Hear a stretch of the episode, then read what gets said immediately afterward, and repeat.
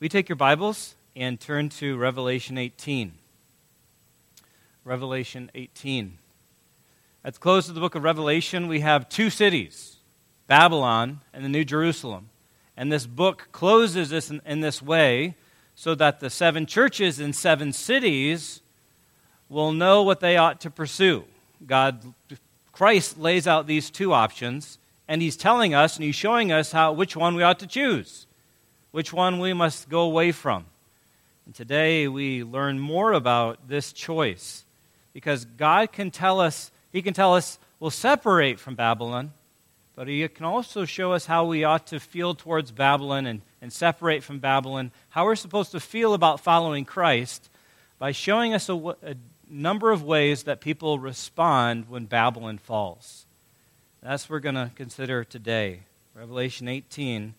My dear brothers and sisters in the Lord, let's consider when it goes up in smoke. Let's pray.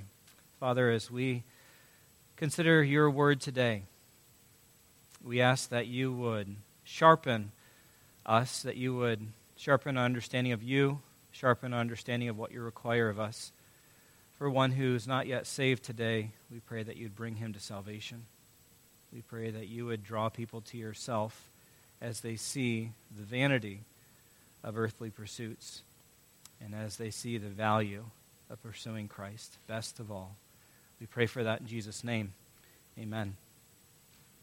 Valentine's Day was a week ago, and hopefully it was a wonderful experience for you of showing kindness and love to other people.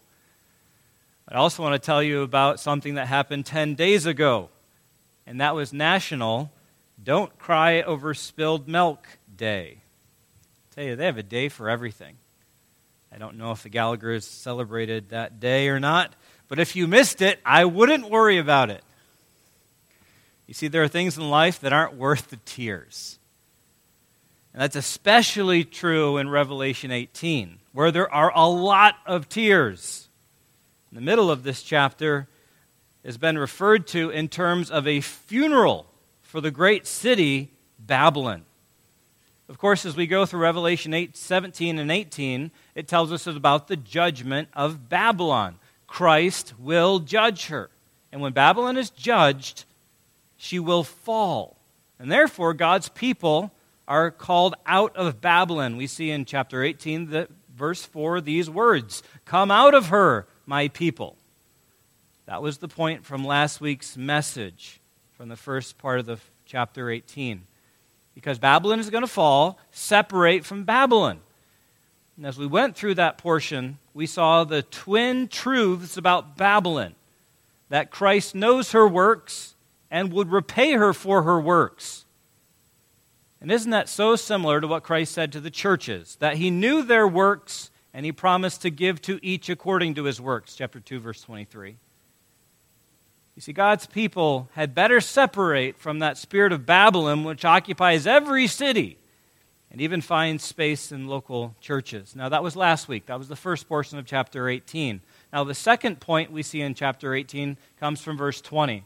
So look with me in your Bibles at Revelation 18:20, where we see a response to the fall of Babylon it says this Rejoice over her, O heaven.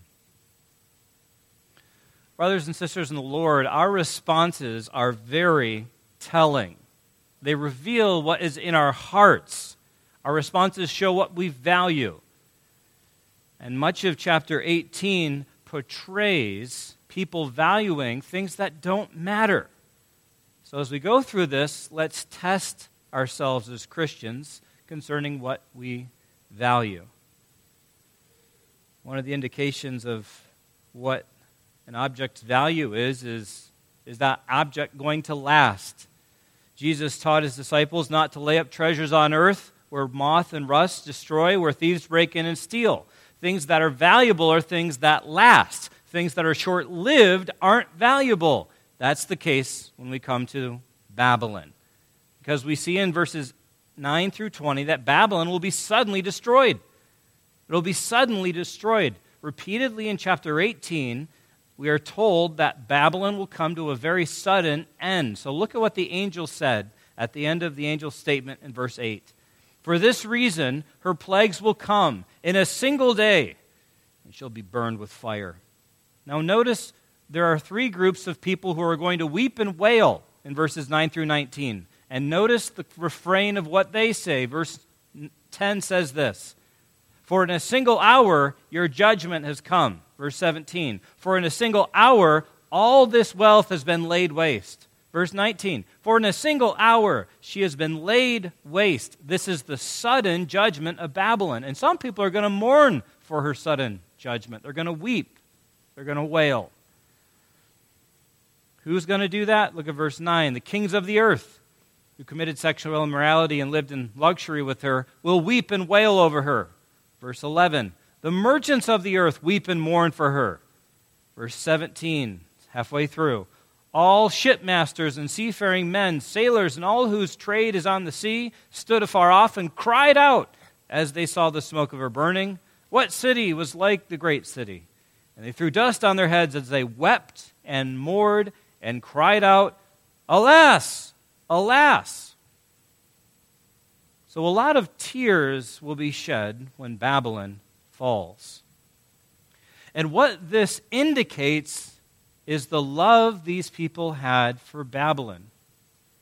You see, when something bad happens to someone in the world, we typically don't break down in tears. For example, a political figure this last week passed away, and probably none of you wept for him. But if someone close to you passed away this last week, you probably would have wept. So the tears of these monarchs and merchants and mariners reveal what they love. And to fill this out even further, it's not just our tears that show what we love, it's the whole array of emotions that shows what we love. So, young people, you see this on the front of your bulletin today. King Ahab, he pouted all the day. Why? Because he couldn't have Naboth's vineyard. Showed what he loved. It revealed his affection for the vineyard. So, young people, have you ever pouted like King Ahab because you didn't get something that you wanted? What your pouting showed is what you really love. And our emotions are indicators of what we love, whether that emotion is one of sorrow or of anger or of excitement. The question is this Does what we love deserve our affection? Should we love what we love? When we consider these folks who wept in Revelation 18, we realize that their hearts were in the wrong place, and their own words show that they have misplaced affections.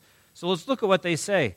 Verses 9 and 10 The kings of the earth who committed sexual immorality and lived in luxury with her. That's to distinguish these kings from the ten kings who hated her. This is a broader group. These kings weep and wail over her when they see the smoke of her burning. Young people, you remember from Sunday school that this is what Abraham saw when he looked over the land of Sodom and Gomorrah. He saw the smoke of their burning. So it is here. And these kings will stand far off in fear of her torment. Young people, you remember the story of Jonah who went and preached to Nineveh. You remember after he preached, he went out of the city and stood a distance from the city because he thought that God was going to destroy the city. What it seems to be is this sight and this stance of the kings are both indicating that Babylon refers to an actual end time city. They see fire, they stand away from it, and they say this Alas, alas, you great city, you mighty city, Babylon. You see, the powerful bemoan her sudden loss of power. It's the kings who are lamenting mighty Babylon's destruction. Babylon is a great city, even as Revelation 17 18 tells us. Babylon was great in that she had dominion over the kings of the earth. The point is, you wouldn't think that something with that much power could fall so suddenly. They looked at Babylon as invincible, as powerful. So they're stunned when the mighty city falls. Now, what's that kind of like? Well, that might be how the Philistine army felt when their champion Goliath was slain. They're stunned. How can it be that someone so strong, so great, has fallen? So, these in Revelation, they're not lowly Philistine soldiers, but they're kings. They're the kind of folks who crave power themselves. And they're amazed that power that they desire so much can fade away so quickly It just goes to show that power is not a good investment. It comes and it goes. The might of this great city is no match for the might of King Jesus who is judging her, as verse 8 says. Because as we even learned in the introduction of this book, it is Jesus Christ who is the ruler of the kings of the earth, chapter 1, verse 5. So, what we see in these kings is that the powerful bemoan her sudden loss of power. We're also going to see that the rich bemoan her sudden loss of riches, verses 11 through 20. It's the merchants and the shipmasters who lament these riches that are gone when Babylon is destroyed. These are different groups, but they say essentially the same thing, so we're going to talk about them together. The merchants say this look at verse 16. They say, Alas, alas, for the great city that was clothed in fine linen and purple and scarlet, adorned with gold and jewels and with pearls. You see, it's her clothing that points to her wealth, which is just like today. Someone's clothing often is an indication of his wealth. The shipmasters say in verse 19, Alas, alas, for the great city where all who had ships at sea grew rich by her wealth. And we know about her wealth by not only her, car, her clothing, but her cargo. We have a listing of her cargo in verses 12 through 13. And what is striking as Brother Ernie read those verses this morning is that most poor Americans possess almost all of those things in one form or another. We all have precious stones, fine textiles. Fine materials for manufacturing, spices, food, livestock, whether in the field or in the freezer.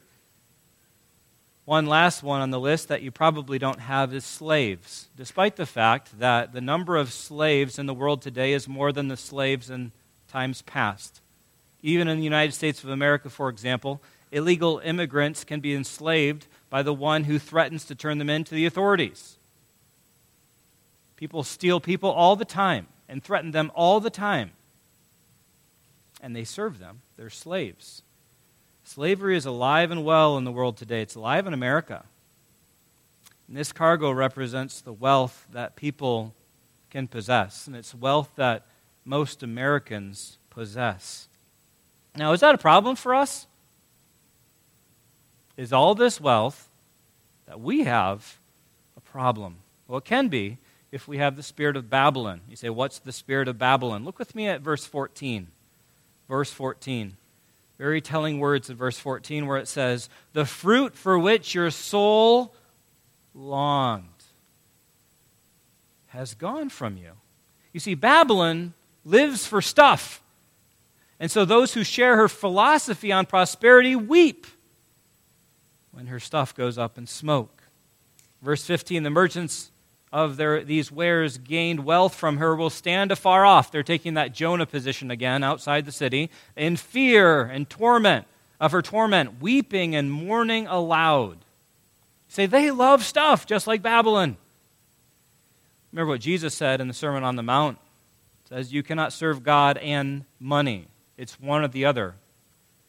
Paul admonished in 1 Timothy 6 17, As for the rich of this age, Americans, charge them not to be haughty, nor to set their hopes on the uncertainty of riches, but on God, who richly provides us with everything to enjoy. You say, How do you know if you set your hopes on wealth? Well, how do you respond when it goes up in smoke? I want you to compare these merchants and mariners who mourn to Job. You recall in the first chapter of Job that Job lost a great deal of wealth all of a sudden. At the end of Job chapter 1, it says, And he said, Naked I came from my mother's womb, and naked shall I return. The Lord gave, and the Lord has taken away. Blessed be the name of the Lord. In all this, Job did not sin. Notice the end here, or charge God with wrong. So there's a huge difference in the way that people respond if it's something that they truly love. You know, one day the rich and the powerful are going to see a very sudden destruction of the rich and powerful city of Babylon. And they're going to realize that Vanity Fair that they live for doesn't last. And that was true then. Be, it was true back in the 90s for the churches in Asia Minor. It's also true for us today. We are called to rather have Jesus than silver or gold.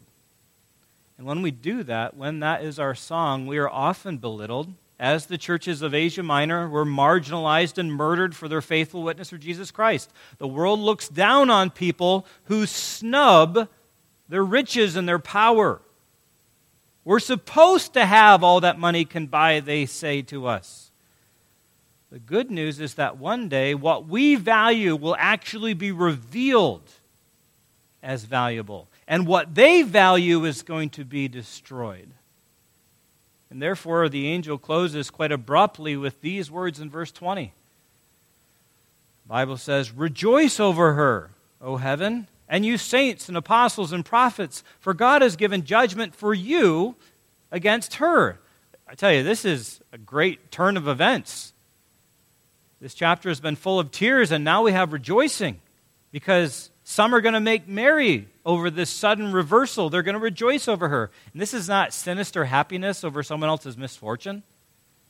This is rejoicing over vindication.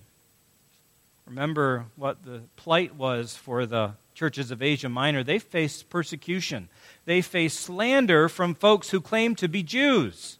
It's not easy to endure that. So, the reason for the rejoicing given to us in verse 20 matches the situation of the churches. It's saying this God pronounced on her, on Babylon, the judgment that she passed on you. Remember that Babylon was drunk with the blood of the saints. She persecuted God's people. And God will judge Babylon as severely as she persecuted the saints. It's to show us that one day the saints who are marginalized and murdered for Christ's sake will be vindicated. And those who don't live for this world, who instead live for Christ, they're going to be shown to be true, to be right when Babylon falls. One day, I'd rather have Jesus be plainly the right song to have sung Babylon's going to suddenly be destroyed. The passage goes on to teach in verses 21 through 24 that Babylon will be irrecoverably destroyed. Now, that's a lot of syllables in that word. Irrecoverably destroyed. That is not good news when it comes to your computer files. When you forgot to save something, you deleted something by mistake. You want to be able to recover your files. But when it comes to Babylon, not going to be recovered. And if there's a portion of Sancta Civitas by Vaughan Williams you should listen to, it's this part of that piece of music. Verse 21 Then a mighty angel took up a stone like a great millstone and threw it into the sea, saying, So, with, so will Babylon, the great city, be thrown down with violence and will be found no more. You see, when things are cast into the sea, they're gone forever. You've been to the lake before, and you've skipped stones. You don't expect to find those stones anymore because you've thrown them in the sea. And so it is with this millstone, which is not a, a, stand that you'd use in the hand mill. This is a huge stone that's driven by an animal. It's a stone that will sink to the bottom of the sea and it's never going to be raised. Babylon will be no more. And this end portion repeats that phrase, no more, six times. And all that repetition shows us is this Babylon's destruction ends the pleasures of life. Look at verse 22 and 23. There's a listing of these pleasures. the sound of harpists and musicians, of flute players and trumpeters, will be heard in you no more. And a craftsman of any craft will be found in you no more. And the sound of the mill will be heard in you no more. And the light of a lamp will shine in you no more. And the voice of the bridegroom and bride will be heard in you no more. So the sound of industry and music, the light of lamps, the delight of relationships and children, they're going to be gone. And as you reflect, reflect on this list, you see, these are the good gifts that God has given mankind. He gives us entertaining pleasures.